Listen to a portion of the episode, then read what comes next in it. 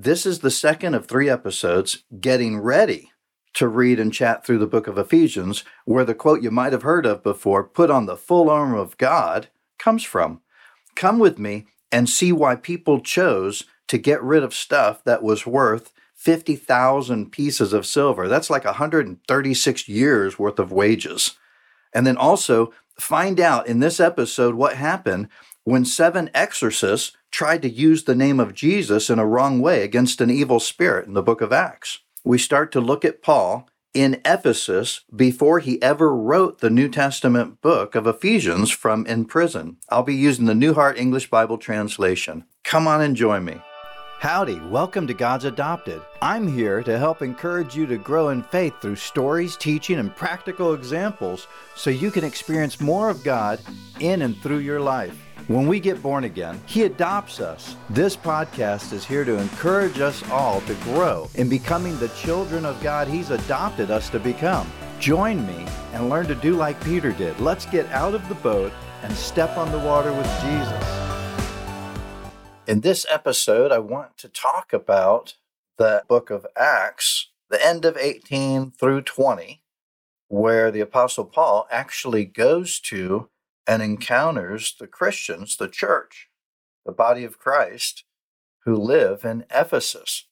And so in episode 35, if you haven't heard it, go check it out. Um, I talk a little bit about like Ephesus. What was Ephesus like? And in very short, it was like a mecca for magic and exorcisms and some cults. For example, for the goddess Artemis, where they had one of the largest temples there uh, for a goddess. And you'd have groups of people that were cult followers or believers in some of these different things who lived in Ephesus. And the way that you could get a crowd going and riled up is you could start shouting, you know, Artemis of the Ephesians or, you know, stuff like that.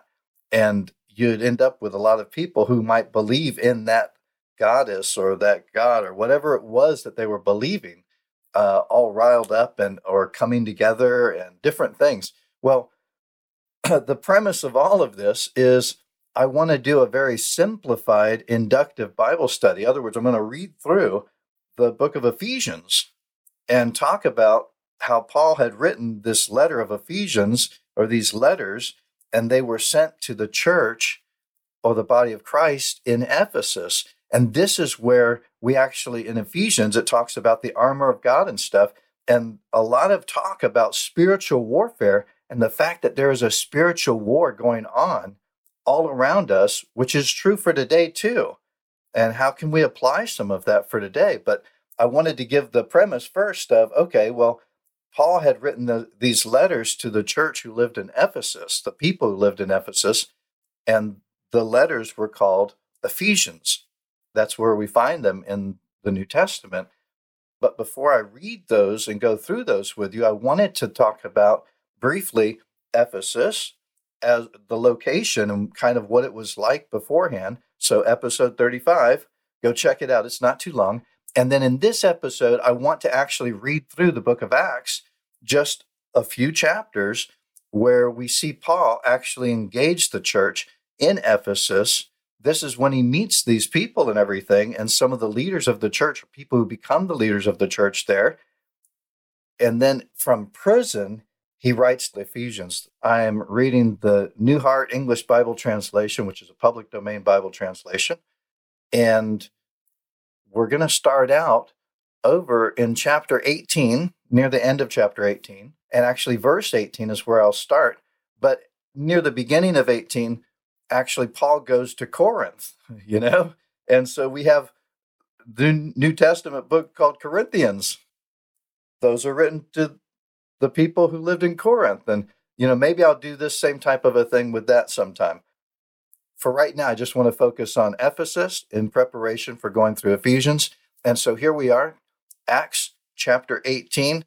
Paul had been at the beginning of chapter 18, he had been in Corinth and he had been traveling with Priscilla and Aquila, who happened to be tent makers like Paul was. I'm going to start reading in verse 18. Paul, having stayed after this many more days, things that had happened there, uh, took his leave of the brothers, speaking of the church, and sailed from there for Syria together with Priscilla and Aquila. He shaved his head in Cenchreae, for he had a vow, and they came to Ephesus, and he left them there. Who did he leave there? He left Priscilla and Aquila there. But he himself entered into the synagogue and reasoned with the Jews. And so we find Paul doing what he does like almost everywhere he goes. As you read the book of Acts, he goes somewhere, he finds a synagogue, and he starts teaching and talking to people who want to hear about what he wants to share about, which is God and the good news about God. Now, he's sharing how ultimately Jesus is the Messiah and everything. But my point here is that he goes to a new place. He finds a place where there are people who are interested in what he wants to talk about and share. And then he goes ahead and starts sharing when he has that permission to share and everything. Okay, continuing on. All right, back to verse 19. They came to Ephesus and he left them there, but he himself entered into the synagogue and reasoned with the Jews. When they asked him to stay a longer time, he declined, but taking his leave of them and saying, I will return again to you if God wills. He set sail from Ephesus, right? So Paul leaves Ephesus right now and continuing on in 22, verse 22. When he had landed in Caesarea, he went up and greeted the church and went down to Antioch. Having spent some time there, he departed and went through the region of Galatia and Phrygia in order strengthening all the disciples. Now, a certain Jew named Apollos, an Alexandrian by race, an eloquent man, came to Ephesus. He was mighty in the scriptures. This man had been instructed in the way of the Lord, and being fervent in spirit, he spoke and taught accurately the things concerning Jesus, although he knew only the baptism of John, John the Baptist he began to speak boldly in the synagogue. But when Priscilla and Aquila heard him, they took him aside and explained to him the way of God more accurately. When he had determined to pass over into Achaia, the brothers encouraged him and wrote to the disciples to receive him. When he had come, he greatly helped those who had believed through grace, for he powerfully refuted the Jews, publicly showing by the scriptures that Jesus was the Christ. Now, how was it possible that Priscilla and Aquila had instructed him more accurately about the things of God, the way of God, uh, instructed Apollos more accurately? Because they had been traveling with Paul, if you recall. And what had they been learning and who had they been learning it from and with? Paul. Continuing on, chapter 19 it happened that while Apollos was at Corinth, Paul, having passed through the upper country, came to Ephesus and found certain disciples. He said to them, Did you receive the Holy Spirit when you believed? They said to him, No, we have not even heard that there is a Holy Spirit. He said, Into what then were you baptized? They said, Into John's baptism. Paul said, John indeed baptized with the baptism of repentance, saying to the people that they should believe in the one who would come after him, that is, in Jesus. When they heard this, they were baptized in the name of the Lord Jesus. When Paul had laid hands on them, the Holy Spirit came on them, and they spoke with other tongues and prophesied. They were about 12 men in all. So this is pretty incredible. So it talks about how Apollos had been continuing on his way and everything. And then here comes Paul, who actually comes to Ephesus and found disciples. Whose disciples? Jesus' disciples. When they talked and interacted, he found out that, that they didn't receive the Holy Spirit, the promise of the Father, right? Where Jesus says that ask the Father for the Holy Spirit, he'll give it to you. But they didn't know anything about any of that part of what Jesus had taught, apparently, because they hadn't received the Holy Spirit. And so Paul goes ahead and shares with them a little further in depth, as well as obviously about Jesus and the Holy Spirit let's continue on from here. So, going to verse 8, 19 verse 8, he entered into the synagogue and spoke boldly for a period of three months. Who entered? Paul entered what synagogue? A synagogue in Ephesus. So here he is in Ephesus. And he spoke boldly for a period of three months, reasoning and persuading about the things concerning the kingdom of God. But when some were hardened and disobedient, speaking evil of the way before the crowd, he departed from them and separated the disciples, reasoning daily in the school of Tyrannus. This continued for two years, so that all those who lived in Asia heard the word of the Lord Jesus, both Jews and Greeks. God worked special miracles by the hands of Paul.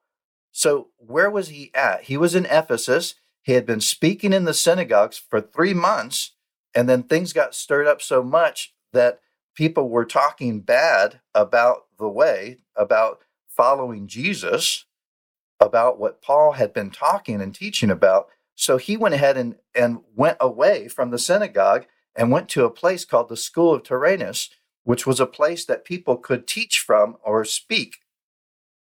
And there he was speaking, it says here, for two years. That's pretty incredible. Can you imagine being able to go somewhere and learn from the Apostle Paul for two years? And then it continues. So I'm going to continue on. Chapter 19, 10, verse 10 now. This continued for two years, so that all those who lived in Asia, Asia was basically Turkey. So when it says Asia here, really the location is really over in Turkey. Right? So all those who lived in Asia heard the word of the Lord Jesus, both Jews and Greeks. God worked special miracles by the hands of Paul, so that even handkerchiefs or aprons were carried away from his body to the sick, and the evil spirits went out. That's amazing. And you've probably heard of like, you know, TV evangelists selling handkerchiefs that they prayed over and stuff like that. That's kind of where this kind of a thing came from. They they're looking at something like that. But that was pretty amazing that God did those amazing miracles. It would be amazing if God worked miracles from any of us one day like that. Is there any reason why he wouldn't? I just want to say, I just want to encourage you why not believe God? Why not trust him more? I say that I'm not saying make something up or or do any crazy stuff that doesn't make any sense. I'm saying we read something in the Bible What's wrong in saying, God, I would love for you to work through me like that one day? I'm not saying take advantage of it. I'm not saying be, you know, be a scam artist or any of that kind of stuff, which is, I think, what most people fear when they hear stuff like that. But when it's in the Bible and it's something that God's done with someone, well, God's no, He's no respecter of a person. In other words, God loves each one of us exactly the same amount. How much? All the way. How, how is that all the way? All how much? Well, Jesus died for me just as much as he died for you. And he calls us to follow him. And part of following him is sharing the truth about him, about God, and about the way that people can get to know God. And part of that even in, entails praying for people that they might be healed. Did Jesus teach people to pray for others so that they might be healed? Did Jesus give us authority and power in his name? We're going to get into more of that later. I'm going to continue now. All right. So, chapter 19 of Acts, verse 13. But some of the itinerant Jews, exorcists, took on themselves to invoke over those who had the evil spirits the name of the Lord Jesus, saying, I adjure you by Jesus, whom Paul preaches. There were seven sons of one, Sceva, a Jewish chief priest, who did this. The evil spirit answered, Jesus I know, and Paul I know, but who are you? And the man in whom the evil spirit was, having leapt on them, having overpowered them all, prevailed against them so that they fled from that house naked and wounded. So, what's happening here? Well, remember how I said Ephesus was this mecca for magic and all kinds of occult stuff. and exorcists and stuff like that too. Well, here here were some some Jews who were exorcists. Some people in those days, the way that they would exorcise spirits or be exorcists is that they would try to have a spirit that was stronger than the spirit in the person who needed to be set free. And they would try and invoke the one spirit to overtake or overpower the other spirit so that the person could be released, if you will. But in truth, what was really happening, right? one spirit would get overpowered by the other spirit. Now the person ultimately was being uh, put under control of this bigger spirit now, if you want to look at it that way. And, and so that's what was happening here. These people were exorcists. They had heard about what Paul was doing, how he would cast out evil spirits and stuff like that in the name of Jesus, and these evil spirits would do what he said. And so they're like, oh, well, hey, okay, well, I'm going to try and use that spirit to overpower another spirit. So they go to someone whose life is being impacted negatively by an evil spirit, and they try to invoke Jesus that Paul talks about. And the and the evil spirit through the person answers and says, "Well, okay, I know Jesus and I know Paul, but who are you?" They were they were trying to use authority that they didn't have.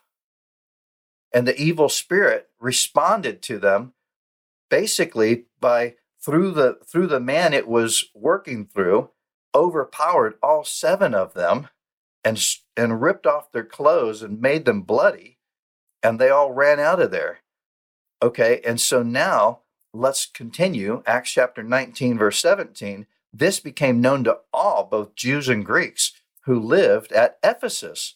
Fear fell on them all and the name of the lord jesus was magnified many also of those who had believed came confessing and declaring their deeds Many of those who practiced magical arts brought their books together and burned them in the sight of all. They counted the price of them and found it to be 50,000 pieces of silver. That's like 136 years of paid wages in our day. 136 years of paid wages. That was very expensive stuff.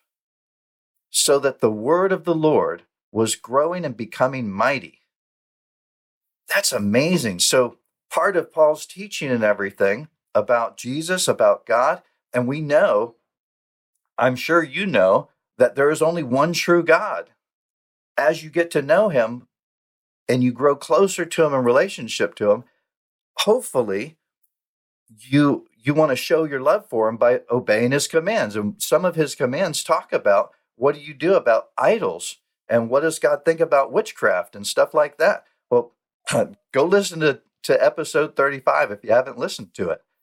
And so here, all of these people were being convicted and they were hearing and seeing, they were seeing how God, how the name of Jesus was so powerful when it was used with authority and the power that the Lord worked through people, through his believers. And now these were other disciples themselves who were growing up in the Lord and they were being convicted about their lives and things that they owned. And they had magic books and spells, and they had idols and different other things that they knew they needed to get rid of and repent.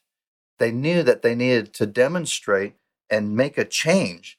And so I'm going to challenge you. Do you have stuff that you own? Maybe somebody gave it to you. Maybe it's a family heirloom. Maybe it's something that someone said, Ooh, this is really special and it's going to protect you if you keep it, or if you wear this, it's going to protect you. Instead of trusting God, they want you to believe and trust in magic and all this other stuff. If that's you, maybe, maybe it's time to consider praying. Should you do something about it? And I'm not telling you what to do, I'm encouraging you. If God convicts you, if you read the Bible and you know that something's not pleasing to God, then I would I want to encourage you to turn away from it and find a way to turn away from it. One way to do that is to get rid of it. And I'm not saying to give it to somebody else, because think about that. If it's something that's evil and you give it to somebody else, that doesn't make any sense. I know in my past, I've gotten rid of a lot of, uh, I got rid of a lot of records and There were books I had and all kinds of stuff that I had in my own life after I became born again and I started reading the Bible and growing in the Lord. And so that's all these people were doing. They, they were growing in the Lord. They were feeling co- convicted that they needed to do something to make a change. Now, I'm not going to take a lot longer with this episode. I want to continue this and I will continue this, but I want to go ahead and end here. We're in chapter 19 of Acts, verse 20 is where we're ending, and we'll pick this up in the next episode of God's Adopted. I'm just going to pray really quickly. And if you have any questions at all, go to godsadopted.com slash contact and, and or go to the website and, and send me an email. And I'll be happy to answer or respond to you. Heavenly Father, I pray that if there's something here that you want to reveal to us about ourselves or in our lives or you, I pray that you would that you would give us that revelation. And I pray for encouragement and, and I praise you and thank you, Father, for anyone who's listening to this, this episode. And Father, to your truth and, and hopefully in love. And I pray that you would bless all those who hear and, and that you'd encourage us to run after and follow you and be closer and grow closer to you and to each other in your love. In Jesus' name. Amen. I love seeing how our real living God is working in and through our real living lives in this real world. Please subscribe to this podcast and keep listening. If you've been blessed or encouraged in some way and want to leave a review, please do that by writing your review on iTunes. If you haven't already, please drop in and say howdy in our Facebook group when you can. See you next time on The Water with Jesus.